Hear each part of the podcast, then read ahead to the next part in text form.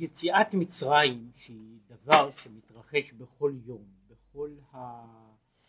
בעצם הוא חוויה, חוויה מתמדת, לא חוויה חד פעמית, אלא הוא דבר שהוא מתמיד, הוא חלק מהחיים הקבועים של בעצם חלק מן ההוויה שלנו הוא הצורך לצאת ממצרים, כמו שהוא הסביר, מצרים הוא הנקודה שבה פנימיות הלב נמצאת מצומצמת במצר גבול, שאותה נקודה פנימית שבלב שהייתה צריכה להגיע לידי איזושהי התגלות איננה, איננה מתגלה ולכן אה, כל מה שקורה הלאה הוא תמיד בקיבוץ, בצמצום, שלא לא, לא לפי אלה. הוא דיבר על זה שהעניין והתפקיד של ההתבוננות הוא להגיע למצב שבו תתגלה נקודת הלב ותתפשט החוצה.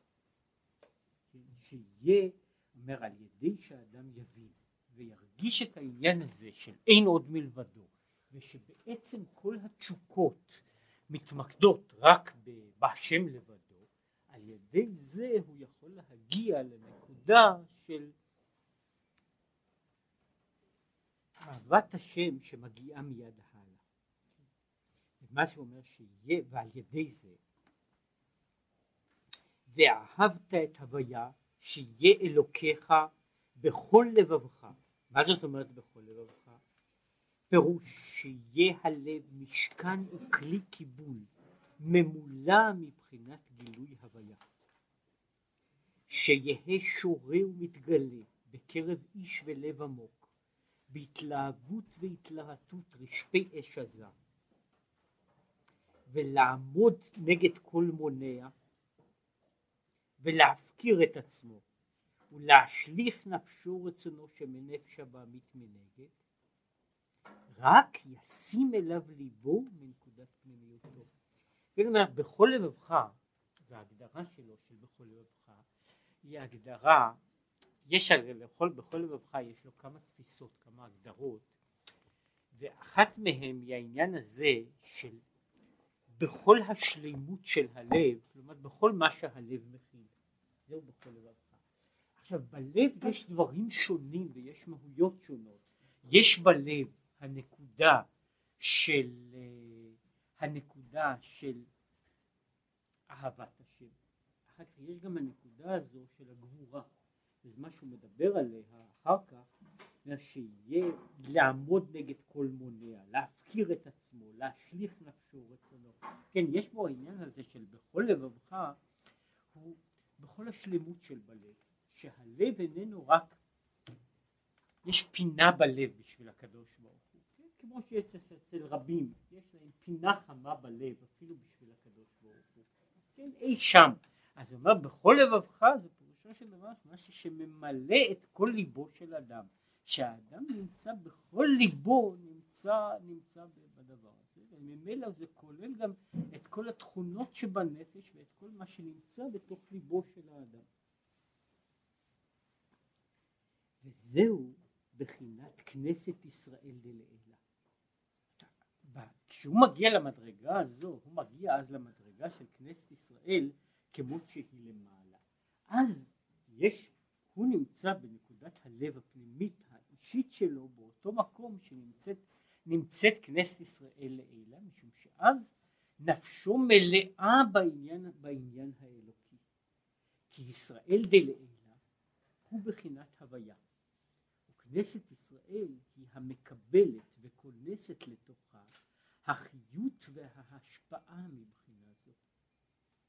אז זהו בכל לבבך, זאת אומרת הלב כמו שכנסת ישראל דלעילה היא המקום, הכינוס, האיסוף של מהות ישראל דלעילה, כך למטה בעניין הזה ליבו נעשה משכן לקדוש ברוך הוא.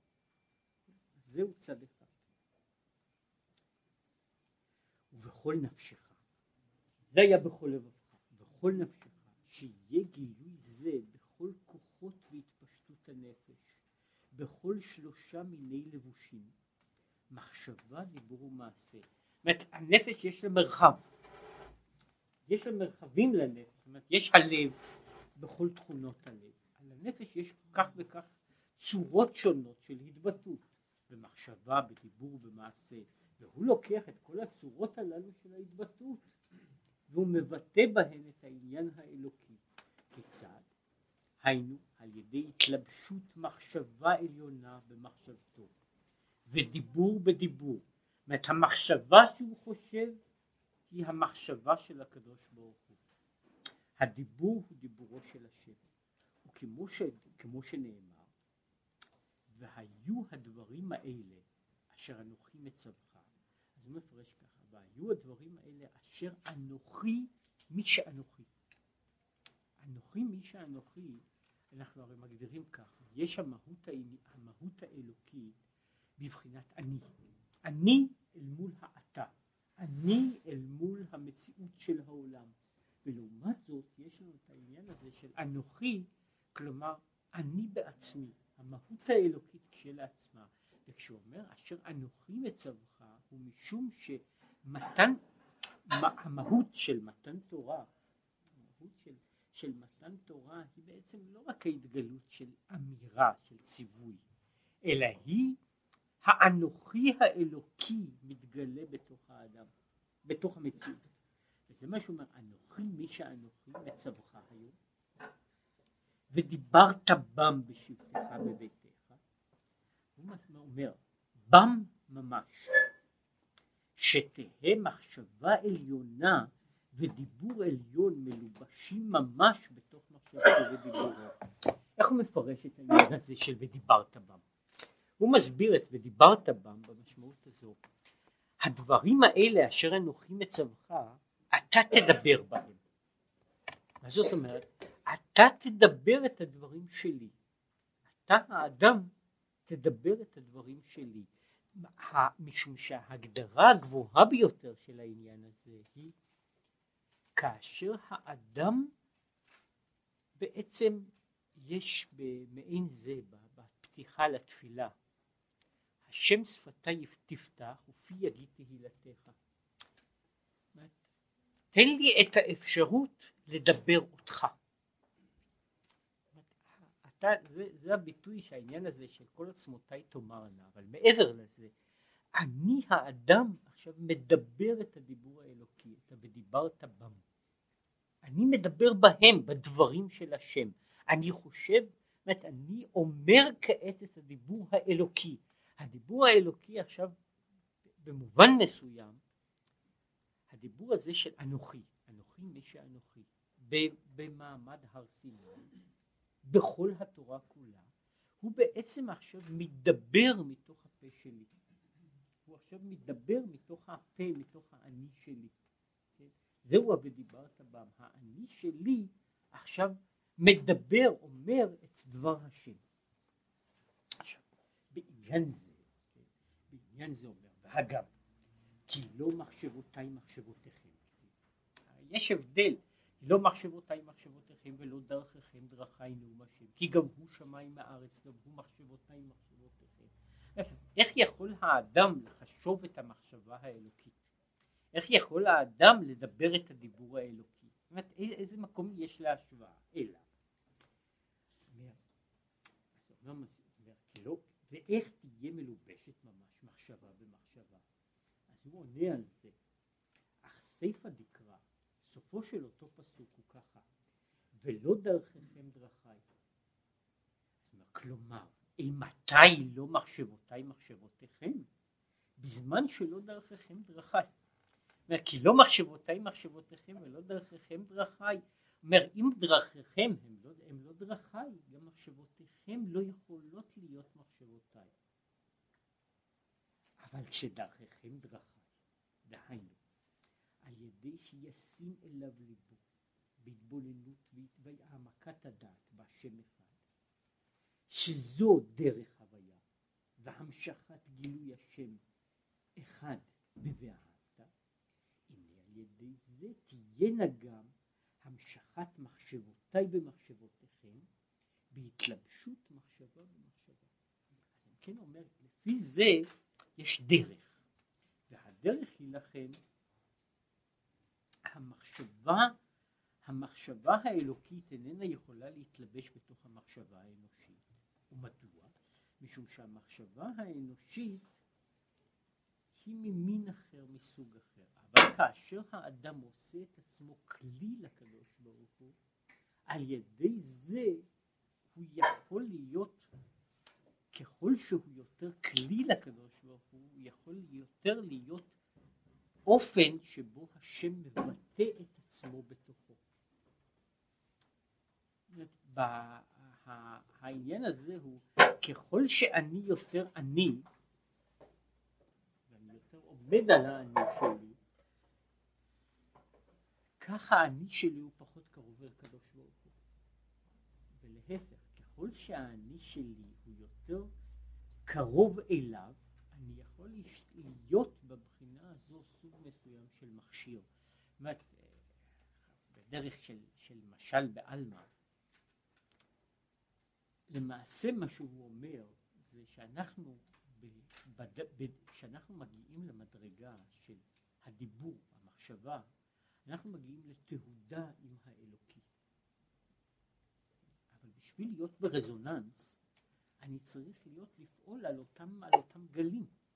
אם אני נמצא בכלל, אני מהות אחרת, אני לא יכול להיות בתהודה איתו, ולכן הקול שלו לא מהדהד בתוכי. אני משמיע עכשיו מנגינה אחרת, אני משמיע את המנגינה שלי, היא לא הקול שלו, אבל כאשר אני נמצא בתהודה איתו, לכן אני חוזר, לא בקול, באותו קול, אבל אני חוזר במעין אותם הדברים על האמירה האלוקית, על הקול האלוקי. עכשיו הוא ממשיך עוד, והנה עיקר גילוי זה של נקודת הלב בקריאת ושיהיה גילוי הוויה אחד בליבו, הוא ואהבת את הוויה.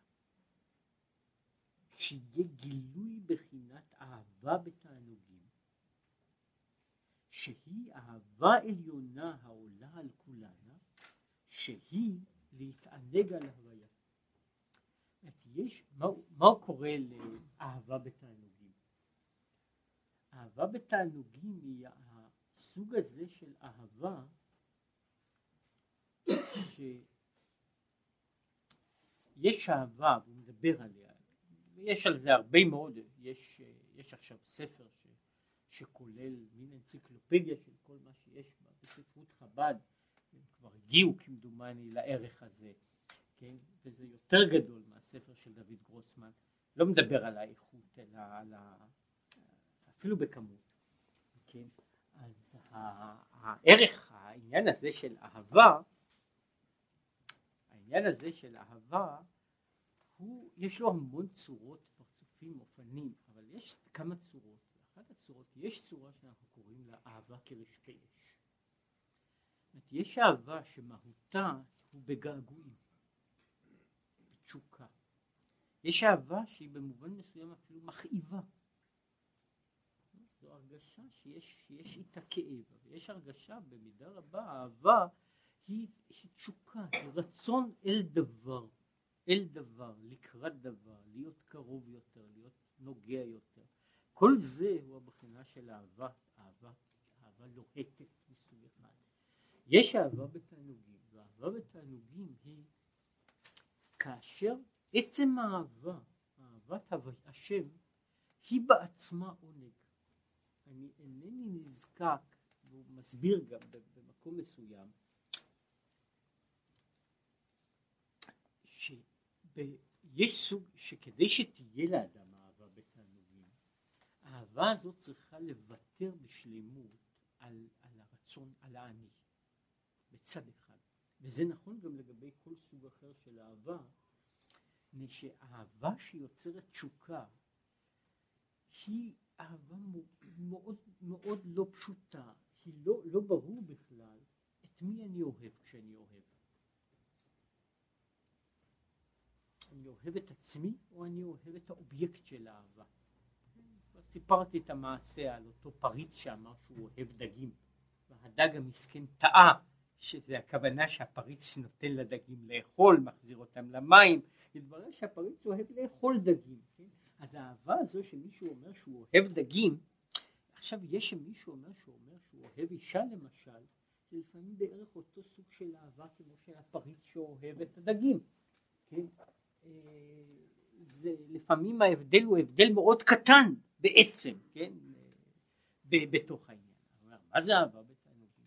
אהבה בתענוגים עומדת במובן מסוים זה שאני יודע שזה הנאהב קיים, ובעצם אהבתי זה מספיק לי. אני אינני דורש דבר, אני אינני צריך לעצמי דבר. כן? עכשיו זה אומר, עכשיו כשבן אדם מגיע לעניין הזה של קרבת אלוקים טוב, ובמובן אחד הוא אומר, אומר מכיוון שאם השם נמצא אז הכל בסדר. לא שהכל בסדר, מי אני רוצה להסביר? מישהו יכול לומר, הקדוש ברוך הוא נמצא בעולם, אז זה אה, זה סימן שיש, שכל הדברים שיש בעולם, צרות, מגפות, מכאובים, זה הכל בסדר, לא בצד הזה אני מתכוון. יש, אה, תיארו גם את העניין הזה בכמה וכמה צדדים, אבל אחד התיאורים של, של התופעה הוא בערך העניין של כאשר בן אדם אה, נמצא פחות או יותר בעניין של דוגמה של ילדים קטנים. יושב ילד קטן ובוכה בלילה. ואז, ה... נאמר, הוא שומע אימא פה, אז הכל בסדר. יש הצד הזה של, מה שהוא קורא לזה אהבה בתענוגים, זה אהבה, הקדוש ברוך הוא נמצא פה, אז הכל בסדר. עכשיו העניין הזה של ההרגשה הזו של אהבה, זה אהבה שהוא מתענג על הוויה והוא לא זקוק לשום דבר. כן? וכמו שכתוב בזוהר, כתוב שם על הפסוק אכלתי יערים דבשי, הוא אומר שם בקריאת שמע, זה אכלתי יערים דבשי. ודבשי היינו מתיקות ותענוג. כי מאחר שיהיה גילוי הוויה אחד בליבו, שאין עוד מלבדו, ואין חיים אחרים ותענוג אחר כלל, רק כי הוא חייך, כי הוא חייך, שהוא מקור החיים ומקור התענוגים, לזאת תהיה אהבתו להוויה כאדם האוהב את חייו ממש, שאהבה זו היא מעצמיות הנפש. כשאדם אוהב את עצמו, הוא מסביר זה, יש על זה הרבה אריכות בעניין הזה של אהבת השם. יש סוג של, שאדם אוהב את עצמו. האהבה הזו, הקשר הזה של אדם אל עצמו, קודם כל הוא לא צריך לזה הסברים מיוחדים. הוא אפילו לא צריך סיבות לזה. כן? אני יכול לאהוב מישהו אחר מפני שהוא יפה, הוא חכם, הוא טוב. את עצמי אני אוהב בלי, בלי צורך להזדקק לכל, לכל הדברים הללו. עכשיו הוא אומר, הצד הזה הפנימי של אהבת הוויה הוא בהרגשה העניין של כי הוא חייך, של תפיסת השם הוא פנימיות, הוא חיי החיים. והוא מגיע, אדם מגיע למדרגה כזו שהוא אוהב את השם בבחינת חייו ממש. ולזה וזה חלק מהעניין שהוא אומר, לזה אינני צריך לא צידוקים ולא הסברים. יש צד אחד שבו אני לא צריך להיכנס לזה, לא לגדול השם ולא לנורא השם, אלא יש מדרגה של כי הוא חייך. ובמדרגה הזו זה שייך, זה מעבר האהבה הזו, היא לא דרושה, דורשת את כל האטריבוטים. היא לא דורשת. הוא חייך. עכשיו, אז כך תהיה אהבת השם תקועה בליבו. ולזאת יתענג על הוויה מקור התענוגים ושש ושמח בעבודתו קרבת אלוקים טוב לו וכמו שכתוב תאמור הוא כי טוב השם. זאת אומרת אז יש מדרגה כזו שבה כל הדברים הללו כל הדברים הללו הם הם לא עניין של אילוץ שהאדם מאלץ את עצמו לעסוק בתורה, לעסוק במצוות, לעסוק באיזה דבר טוב, אלא הוא מרגיש כי הוא חייך. כי הוא חייך, ולכן להיות קרוב אליו הוא, הקר... הוא הדבר שיוצר את העונג, וקרבת אלוקים לא טוב, כמו שכתוב, תאמור הוא כי טוב השם. אז יש סוג כזה של דבר שבו הוא, עצם העניין הזה, עצם הקרבה היא כי טוב השם. כאן לא מדובר לא על חסדי השם ולא על אהבתו ולא על נתינתו? אלא על עצם, עצם הווייתו, עצם זה שהוא קיים. וזהו מה שאומר, המדרגה הזו שהוא תיאר אותה, המדרגה שיש, שאדם מגיע שאותה נקודת לב שנמצאת בכל אדם ישראל, מתגלה כחוויה בתוכו, כשאדם מגיע למדרגה הזו, זהו אל ארץ טובה ורחבה. וזה מה שנאמר שהארץ הזו היא ארץ זבת חלב ודבש. שיהיה דבש בחינת אכלתי יערים דבשי בקיום הקריאת שמע, בגילוי הוויה אחד ואהבת, אהבה בתענוגים, על ידי ארץ טובה ורחבה, היא הרחבת הדעת. זאת אומרת, כשאדם מגיע לארץ טובה ורחבה, אדם מגיע למדרגה הזו של ארץ טובה ורחבה, ואז היא ארץ זבת חלב ודבש. ועכשיו הוא פה אומר שאם אדם הגיע למדרגה הזו, באותה שעה, זה קשור למה שהוא מדבר פה בכל העניין, בשעה הזו יש, יש בעיות, אבל הן בעיות ממין אחר מאשר הבעיות שמציקות לאנשים בדרכם. והבעיות הללו, בעיות ההתמודדות הרגילות אינן קיימות. יש עולם אחר, והוא עולם של ארץ אחרת. השאלה היא רק איך מגיעים ממצרים אל ארץ טובה ורחבה, ארץ זבת חלב ודבש. כן? הוא אומר בעצם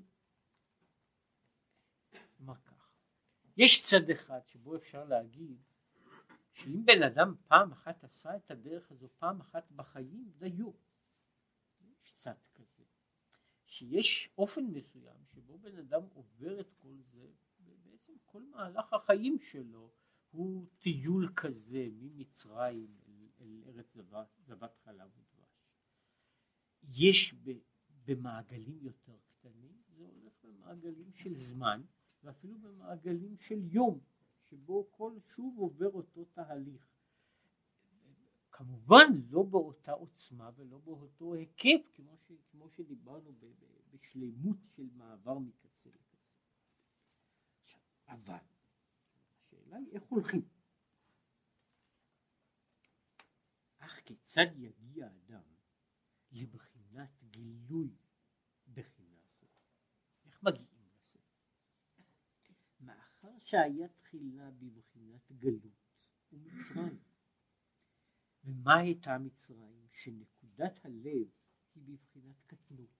אמרנו שאותה נקודת הלב שיכולה להגיע לבחינת גילוי, היא נמצאת בקטנות, וקטנות אמרנו היא, היא נמצאת במדרגת אמונה אבל לא במדרגת דעת. לאמור, היא נמצאת בדרגה שבה אני יודע שזה קיים, אבל זה לא, משמע, לא משמעותי במיוחד בשבילי. זאת אומרת, האמונה הזו היא נתינת האפשרות לדבר, אבל היא איננה ההרגשה החיונית של קיומו, ולכן יכול להיות דבר כזה גם כן. אבל זוהי קטנות. היא מסותרת ומכוסה בלבושי הנפש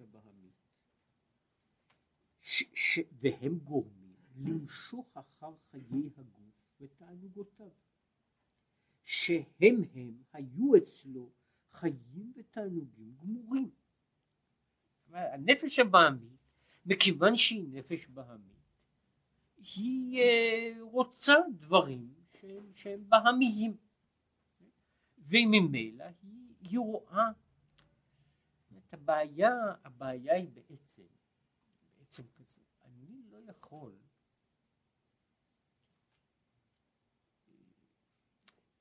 איך אפשר, נאמר, לשכנע, לשכנע, לשכנע פרה ש...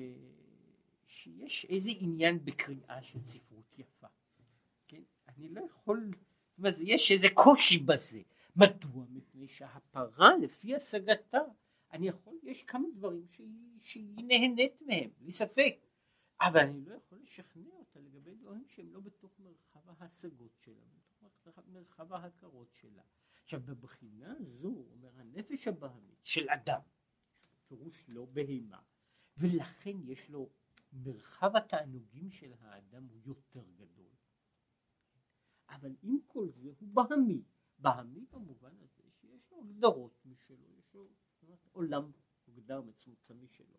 ובתוך העולם הזה של הנפש הבהמית, אז חיי הגוף ותענוגותיו הם מה שהנפש הבהמית מבינה, וזה אלה הם התענוגות שלה, זה, זה מה שהיא משיגה.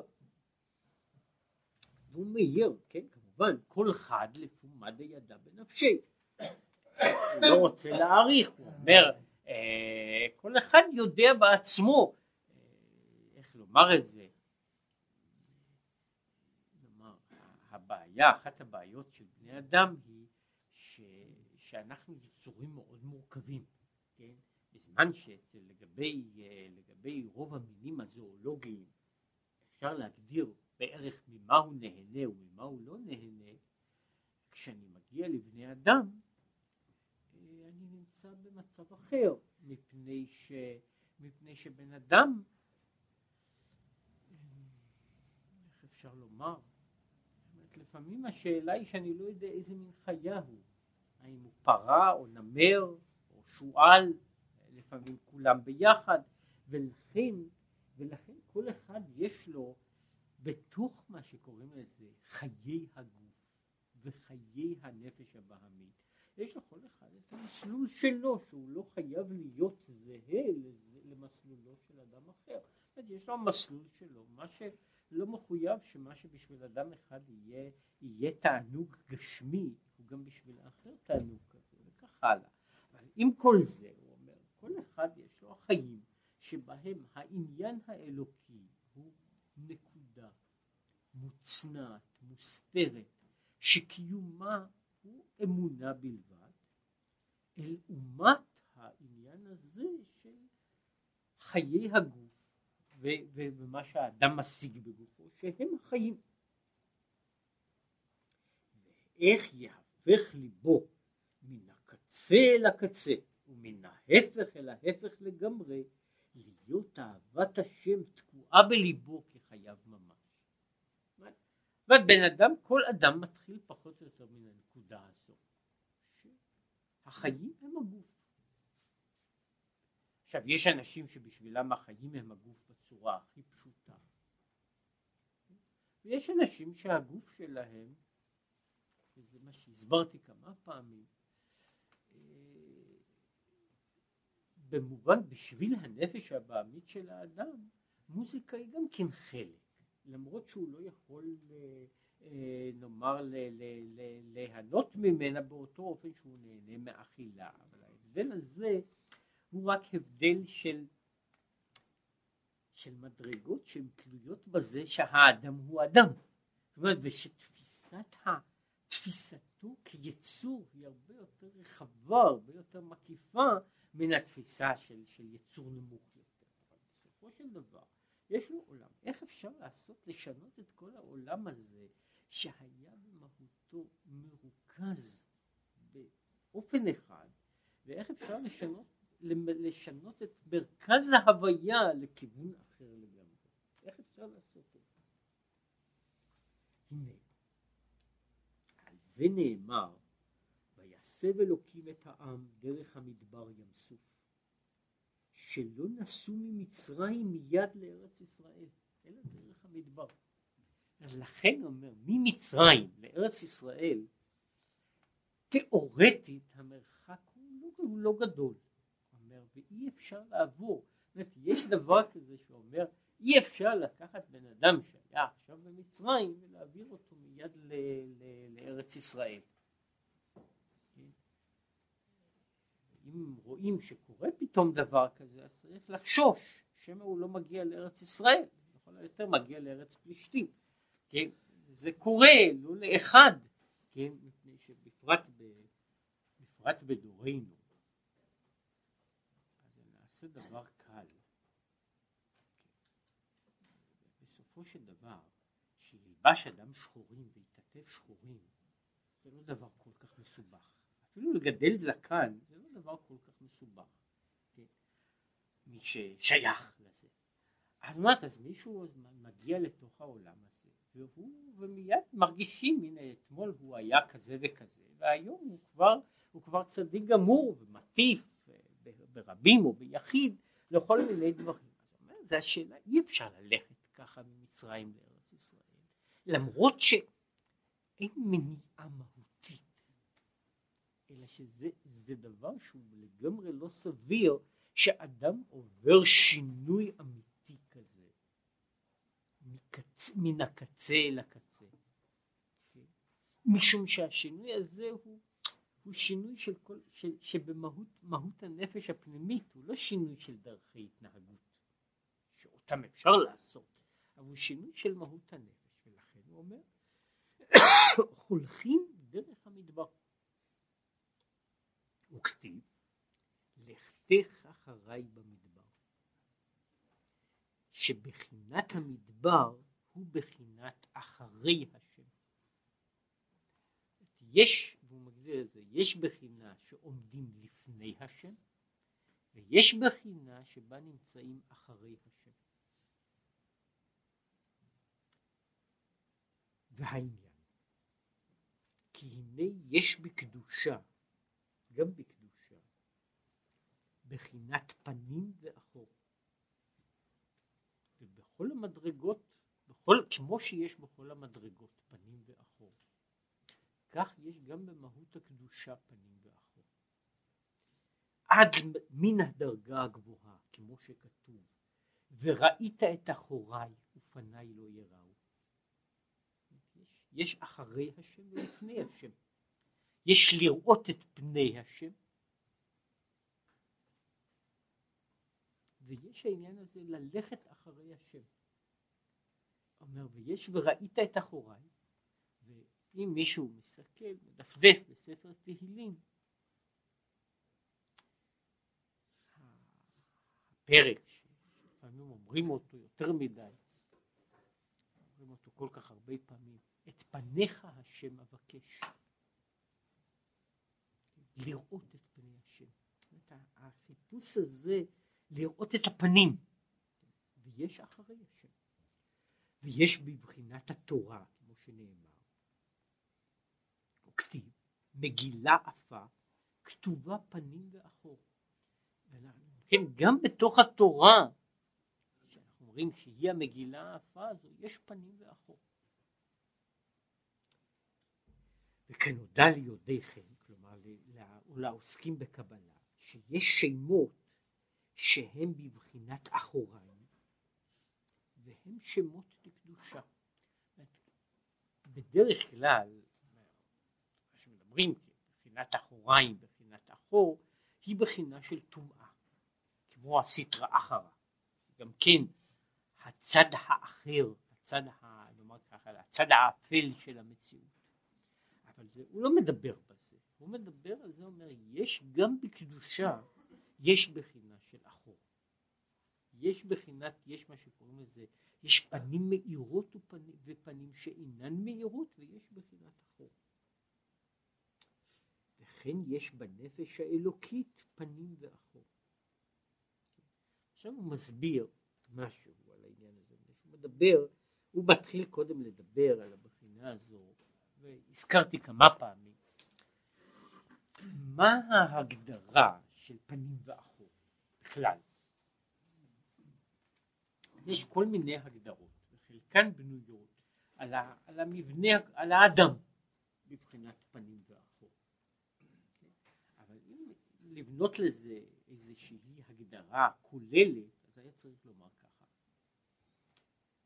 בכל דבר יש פנים שהוא המהות העצמית של אותו.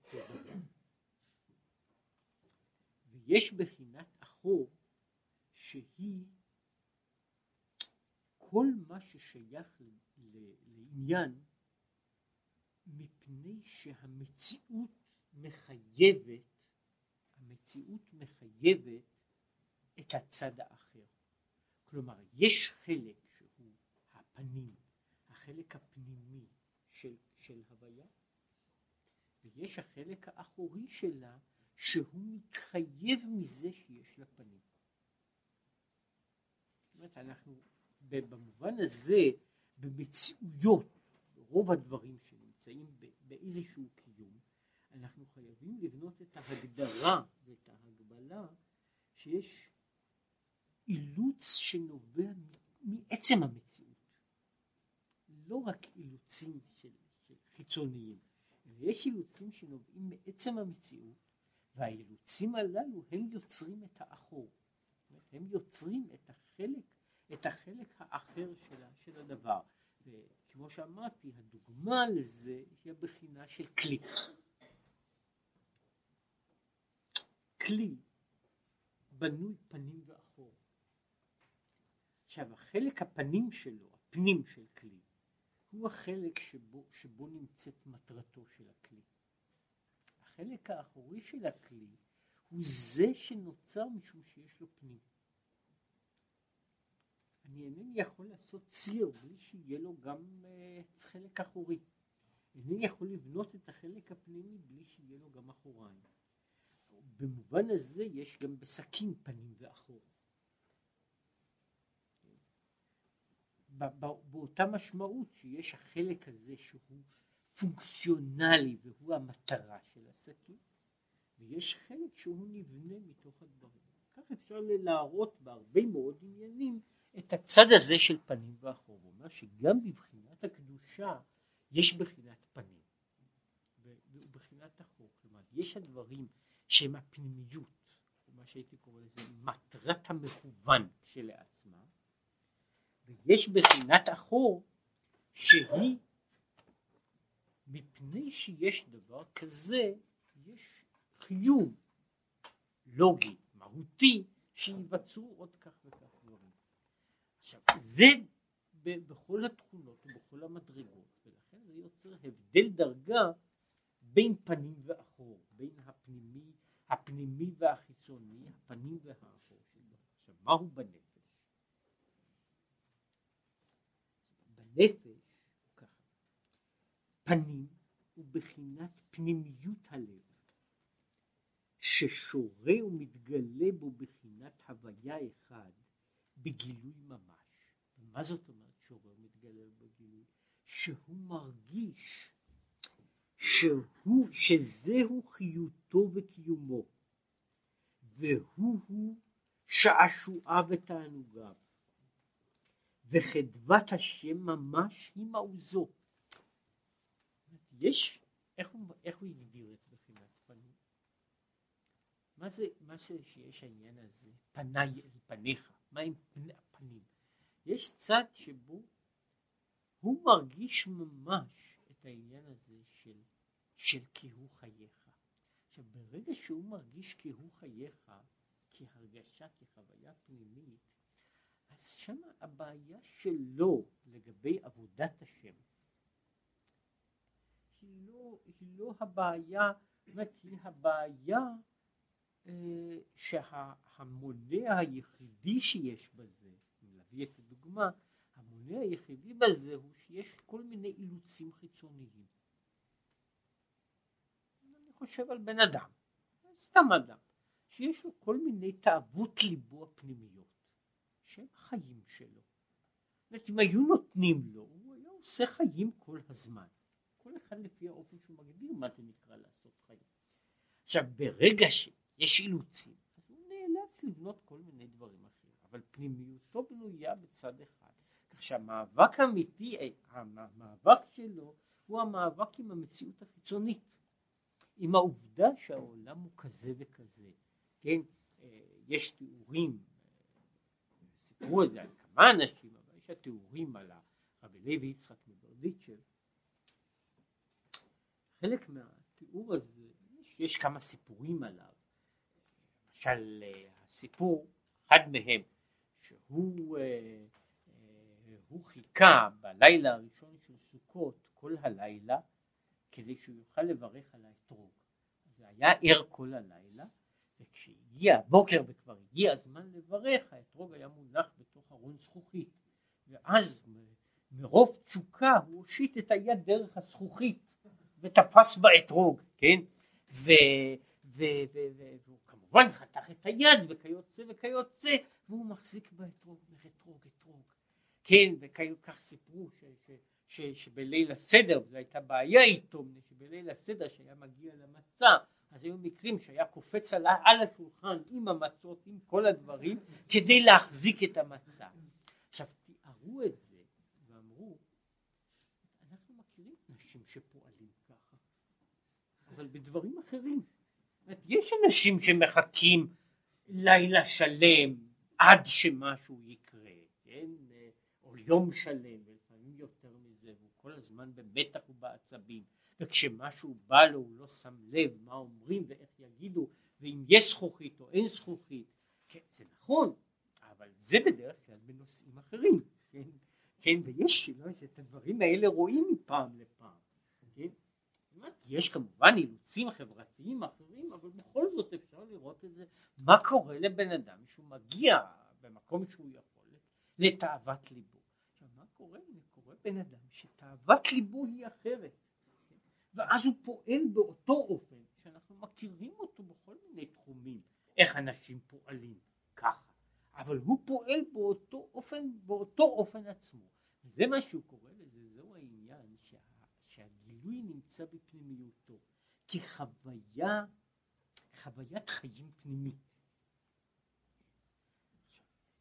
השני הוא אומר, בחינת החור, הוא שאינו מתגלה בו כל כך בבחינת חיות ותענוג, שהוא מכריח וכופה את ליבו להטות לבבו אליו יתברך ולאהבה אותו. עכשיו יש בחינת החור שהיא שהאדם מכריח את עצמו להגיע למדרגה מסוימת. צריך לעשות דבר מסוים, צריך להגיע אליו וצריך להביא אותו על ידי דרך של חינוך, של שינוי, של עבודה, של, של, של, של, של כניסה יותר לעומק לדברים עכשיו כל הדברים הללו מגיעים לאיזשהו אופן.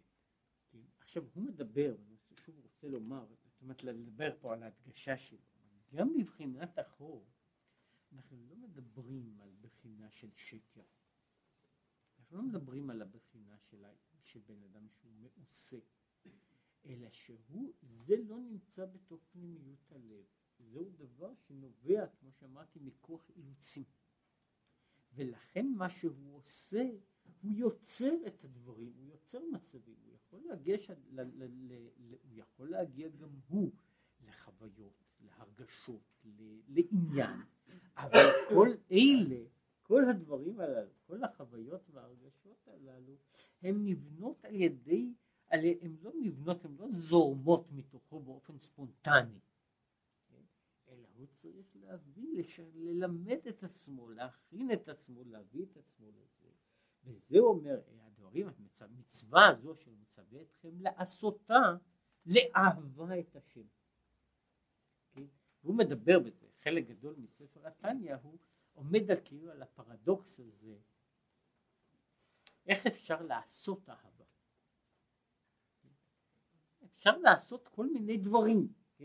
אבל איך אפשר לעשות, המצווה לעשות זה לאהוב. כן? איך, אפשר, איך אפשר להגיד, אני יכול לעשות, צריך בן אדם להניח תפילין, מניח, צריך אדם לשמור, לשמור שבת, שומר, אבל איך בן אדם מגיע לאהבה את השם? כן? אבל בכל זאת זו, זוהי המצווה, שהיא אהבה העשויה בלב, אהבה העשויה בלב. על ידי התבוננות גם כן, שמתבונן ומעמיק דעת בהשם אחד, ואיך שהוא חיי החיים ומקור התענוגים, אשר על כן יעתה, לכן ראוי לאדם לאהוב. יש אהבה שהיא נובעת, לא צריך לשכנע אותי. לא צריך לשכנע אותי.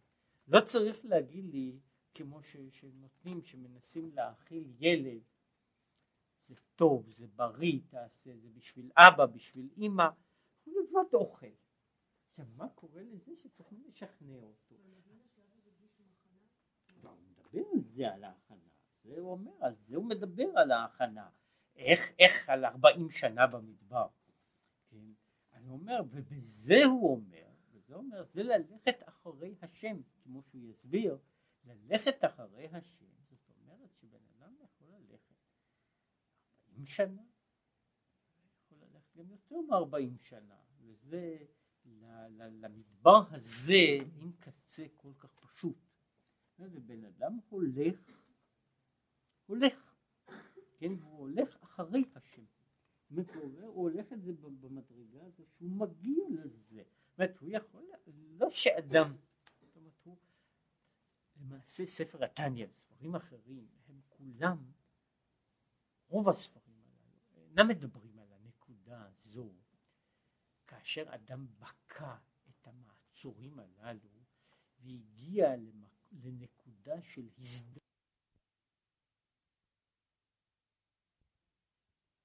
לכתוב מה, איך, איך להתנהג.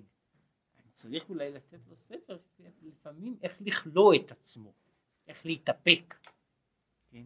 צריך לה, להסביר לו איך, איך בן אדם, וסיפרו את זה על כמה אנשים, שבעייתם הגדולה הייתה לא הבעיה איך להגיע לדבקות, אלא איך, איך, איך, איך להישאר בתוך העולם. כן, סיפרו על כמה וכמה אנשים שזו הייתה הבעיה, בעיית חייהם, כן, ש, שהיו היו אנשים ש, שאמרו ששמרו אותם כן, בתפילה, שהוא לא יתפלל יותר מדי, ושידעו שהוא עובר דבר מסוים אז הוא פשוט לא יחיה יותר, כן, סיפרו על, על הרבי אלימלך אה, שהוא היה לפעמים באמצע התפילה מוציא שעון ומסתכל בו. בן אדם יוצא מגבול שהוא מעבר לזמן, מעבר למקום, והוא צריך בכוח להחזיר את עצמו אל המציאות, אל ההרגשה הזו של, של הזמן העובר, לא, זאת אומרת שבן אדם גולש למדרגה ששם יש רק נצח. עכשיו האנשים האלה, כמו שאמרתי, הם צריכים סוג אחר של ספרים. רוב בני אדם זאת לא הבעיה שלהם. יש, הסברתי כבר את זה עוד מעט, מתי יקראו את זה בתורה, אחרי פסח אני חושש. העניין הזה של, של הפרשה של, של מות, מות בני אהרון, בקרבתם לפני השם וימותו, שיש דבר כזה, כבר הזכרתי, יש בין כל החטאים שבעולם, יש החטא של בני אהרון, שמסבירים אותו שהם ניגשו כל כך קרוב לפני השם עד שלא היו יכולים לחיות יותר והם יצאו, יצאו מן העולם מחמת דבקות. אז יש גם בתוך כל רשימות החטאים יש גם החטא הזה.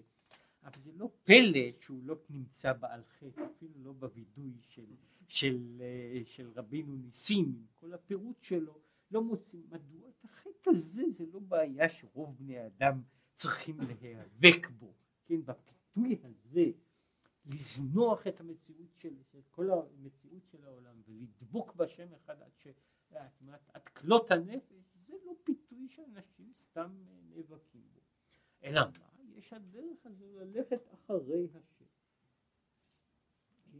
אז אומר נכון שהוא מעמיק דעתו, ועל ידי העמקת הדעת הוא מבין שכך אני יודע שזאת תמונה, תמונת המציאות.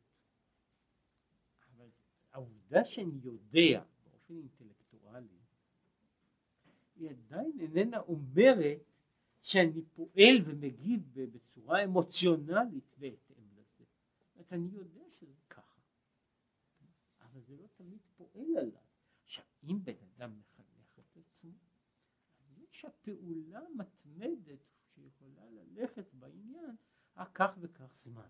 כן, אה, כן העובדה שהזכרתי שיש כך וכך אפשר למצוא אחוז מסוים של רופאים כולל רופאים של ריאות וכולל רופאים ש, שעוסקים בסרטן ריאות שמעשנים היא אה, הוכחה גמורה שבן אדם יכול לדעת דבר והידיעה הזו עדיין לא מפחידה אותו.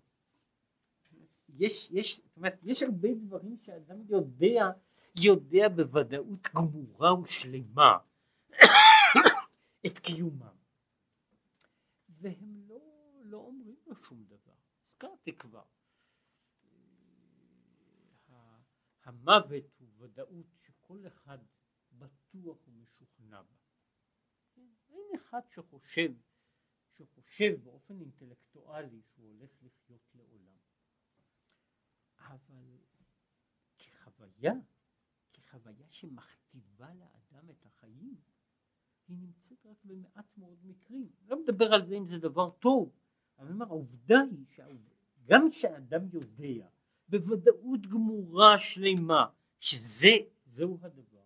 זאת מה שרציתי לומר, זה לא, לפעמים חושבים שמה שבאדם, שהאמונה איננה פועלת על אדם, מפני שהוא לא משוכנע, או מפני שהוא לא, לא בטוח. אבל זה לא כך. יש דבר כמו זה שהאדם בטוח בו, הוא יודע אותו, הוא בטוח בו, אלא מה? הביטחון הזה הוא ביטחון אינטלקטואלי, הוא איננו פועל מבחינת החוויה האנושית. זאת אומרת, יש מה שהוא קרא לזה, זה בחינה, בבחינת אחוריים הוא יודע, בבחינת פנים הוא לא יודע. ומכוח זה יוצאים כך וכך דברים. לו, לו האדם, כלומר, כל אדם יודע שיש יש לבני אדם נכס אחד שאיננו ניתן להשבה כלל. כן? שכל הדברים שבעולם יש איזושהי דרך לתקן אותם. אבל יש נכס אחד שאיננו ניתן להשבה, וזה כל אחד יודע, שזה זמן. כן? כל אחד יודע שזמן הוא דבר שאף אחד לא יכול להחזיר אותו. עכשיו, התודעה הזו הייתה צריכה לעשות שאנשים ששומרים כל מיני דברים, כן? לפחות לגבי הנכס הזה, כן? שהוא פחות או יותר הוא נתון, הוא קצוב, הוא מוגבל, והוא לא, הוא לא, הוא לא הפיך. כן? אתה צריך הייתי להרגיש, מה, מה, מה, לקחו לי רגע, כן? עשו, עשו דבר כזה שאין לו תקנה כלל, כן? אם לקחו לבן אדם, אם גזלו משהו, לקחו לו משהו, הוציאו מכיסו, אז הוא לא, הוא לא ימחל, כן? אבל לקחו לו רגע, לרגע הזה בוודאי אין תקנה. כן? ובכל זאת, למרות שכל אחד, מה שרציתי לומר הוא, שוב, העובדה שאני יודע דבר בידיעה אובייקטיבית, שלמה, גמורה, מוחלטת, לגבי אנשים מסוימים, פה ושם זה פועל. שבן אדם באמת מרגיש את הדבר הזה כך. לגבי אנשים אחרים זה לא פועל, או לא פועל כמעט. וגם אלה שהדבר הזה משפיע עליהם, הם בדרך כלל אותם שחשבו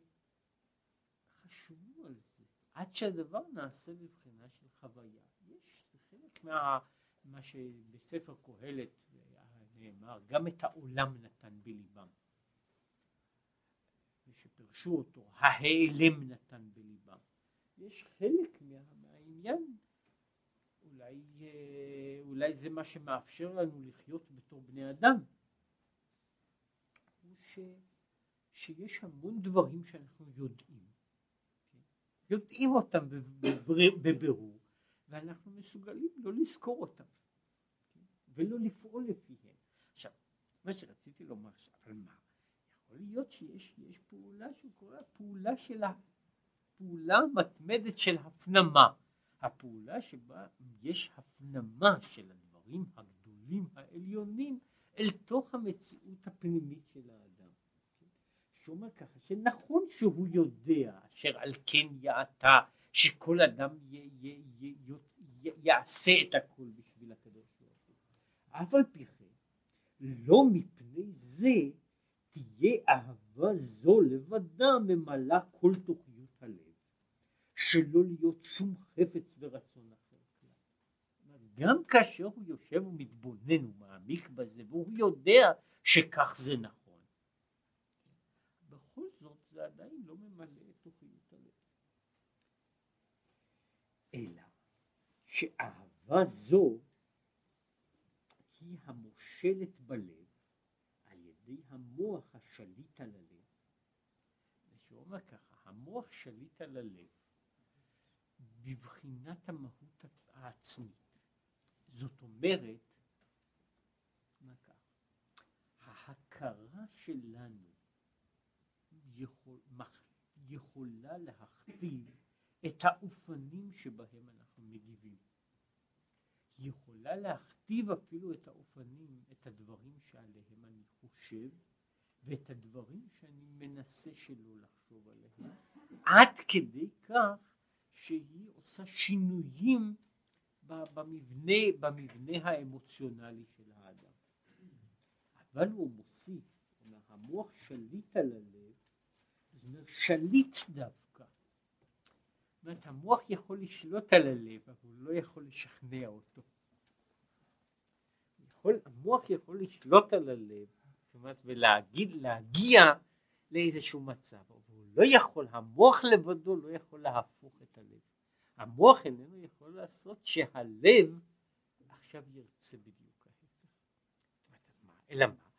אדם יכול להיות מפני שיש לו מבנה כזה, מפני ככה, בתור אדם, הוא יכול לבנות שעל ידי הדברים שהוא משוכנע בחשיבותם, כשהוא יושב ועוסק בהם, הוא מעמיק דעתו בהם, שהם ייצרו לא רק מעשה, אלא גם מחשבה. לא רק מחשבה, אלא גם חוויה.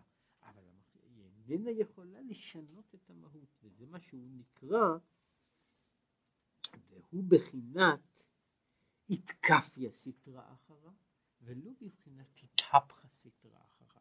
זאת אומרת, הסטרא, הצד האחר, במקרה הזה הוא נכפה, הוא נשלט, כן? אבל הוא איננו עובר את ה... עובר שינוי, שינוי במהות. וזה מה שהוא קורא לזה, זוהי דרך, שהוא מסביר, זוהי דרך שכל כולה היא ללכת אחרי השם. עכשיו כל מה שהוא יסביר, גם מכאן והלאה, הוא נכנס עכשיו לבעיה הזו, מה שהוא דיבר קודם, על העניין הזה שמרגיש שהוא חייך ממש, ארץ טובה ורחבה, הוא דבר שמעט מאוד אנשים זוכים לו. יש לזה כך וכך, כך וכך סיבות, וכמו שנראה מתוך מה שהוא מסביר למשל בתניא, שהוא בעצם סבור שהיכולת, הדבר הזה הוא כמעט כישרון מלידה. זאת אומרת, צריך להיוולד אחר. אם, אם להסביר את זה, מה שהוא מגדיר במובן מסוים מהות הצדיק, כמו שמוסברת שם, היא המהות של,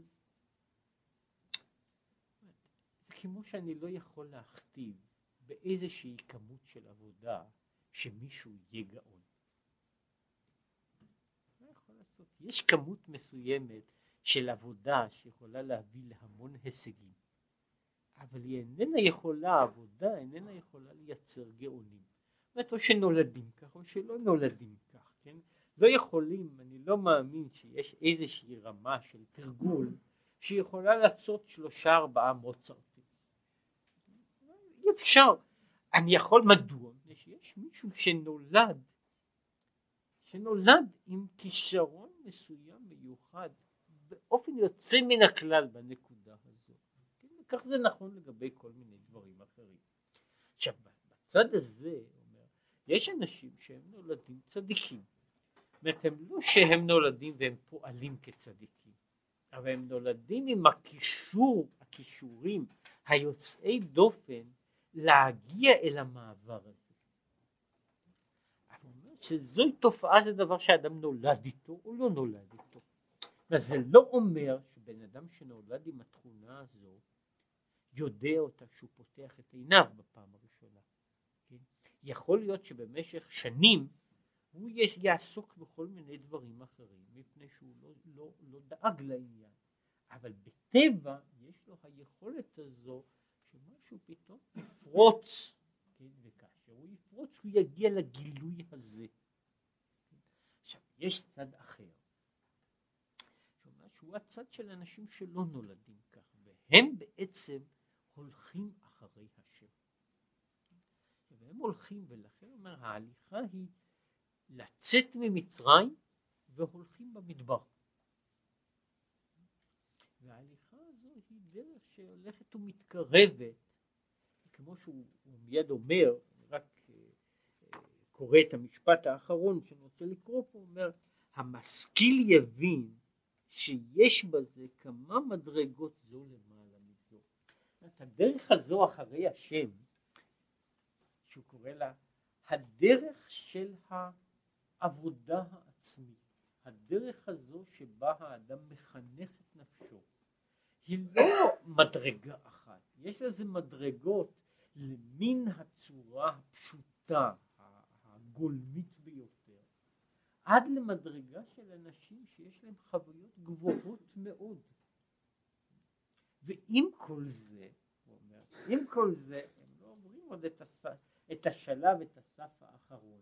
זאת אומרת, זה מה שאני אומר, שיש בן אדם עם כמות מסוימת של כישרון, עם המון עבודה, יש אנשים שיכולים להגיע להישגים יוצאים מן הכלל בהרבה מאוד תחומים. זאת אומרת, יש אנשים שבעצם במהות אנשים בינוניים. זאת אומרת שאין להם כישרון ספציפי מיוחד לדבר מסוים, אבל הם עשו בדיוק אותו דבר. בן אדם הכניס את ליבו ומוחו בדבר, והשקיע את כל חייו ונשמתו בו, ואז למרות שהוא לעולם לא יגיע לסוג הזה של אותם אנשים שיש להם, אותם אנשים שיש להם כישרון, הכישרון המולד הגאוני להיות לציור או למוזיקה או לשחמט או לדבר אחר, בכל זאת האנשים הללו יכולים להגיע להישגים גבוהים מאוד שלפעמים לא ייפלו מההישגים של האחרים מבחינה חיצונית. אבל את, הגאונות הוא עדיין לא, לא יכול לקנות. עכשיו כן אומר, זו המדרגה. עכשיו יש שם מדרגה אחרת, כן? כשמלמדים מלמדים מישהו לנגן, אז יש, יש מישהו שבאמת יש לו, יש לו מתנת שמיים והוא יודע את זה כמעט בלי שילמדו אותו, ויש מישהו שהוא יכול, מלמדים אותו כמו שמאלפים חיה, והוא לאט לאט לומד לעשות את הדבר כראוי. כן? עכשיו הוא אומר, אלה הם המדרגות, והמדרגות הללו הן מדרגות של התקדמות, שהן הולכות ועולות. אבל זוהי הדרך שהיא ביסודה האדם הולך אחרי השם, מפני שבמובן הזה הוא לעולם לא מגיע לראיית פנים. הוא לא מגיע לנקודה הזו של שבירת המעצור שבה יש, שכל נפשו מתמלאה. אני מציץ, אני רואה משהו, המשהו שאני רואה מרהיב אותי, משנה אותי.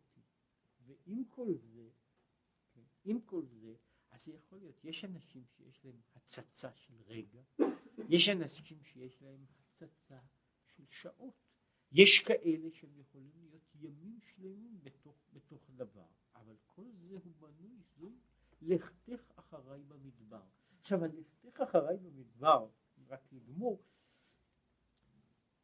זכרתי לך חסד נעורייך, אהבת כלולותייך, לכתך אחריי במדבר.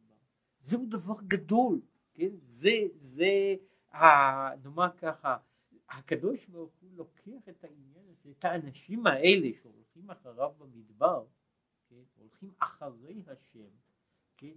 זה, זה דבר, עניין גדול, אבל הוא אומר, זוהי הדרך, זוהי דרך המדבר, שהיא לא ארץ טובה ורחבה. הארץ, בארץ הטובה ורחבה, הבעיות הללו לא קיימות. שם הבעיה הזו של המאמץ המתמיד, של ההליכה המתמדת, של הנדודים, איננה קיימת. אז הוא ידבר על זה שיש ההליכה במדבר, זה חלק אחד, ובמדבר הזה, דווקא במדבר הזה, במקום מסוים, שם אדם פוגש את עמלק. שזו הייתה אז בעצם התחיל המאמר, שיש דרך בדרך, ולכתך בדרך, שם יש נקודה שבה אני פוגש את המלאך. ולכן כל, כל המאמר היה, בעצם הוא בא על האיש הזה שהולך במדבר, ועל אה, מה עושים כשפוגשים.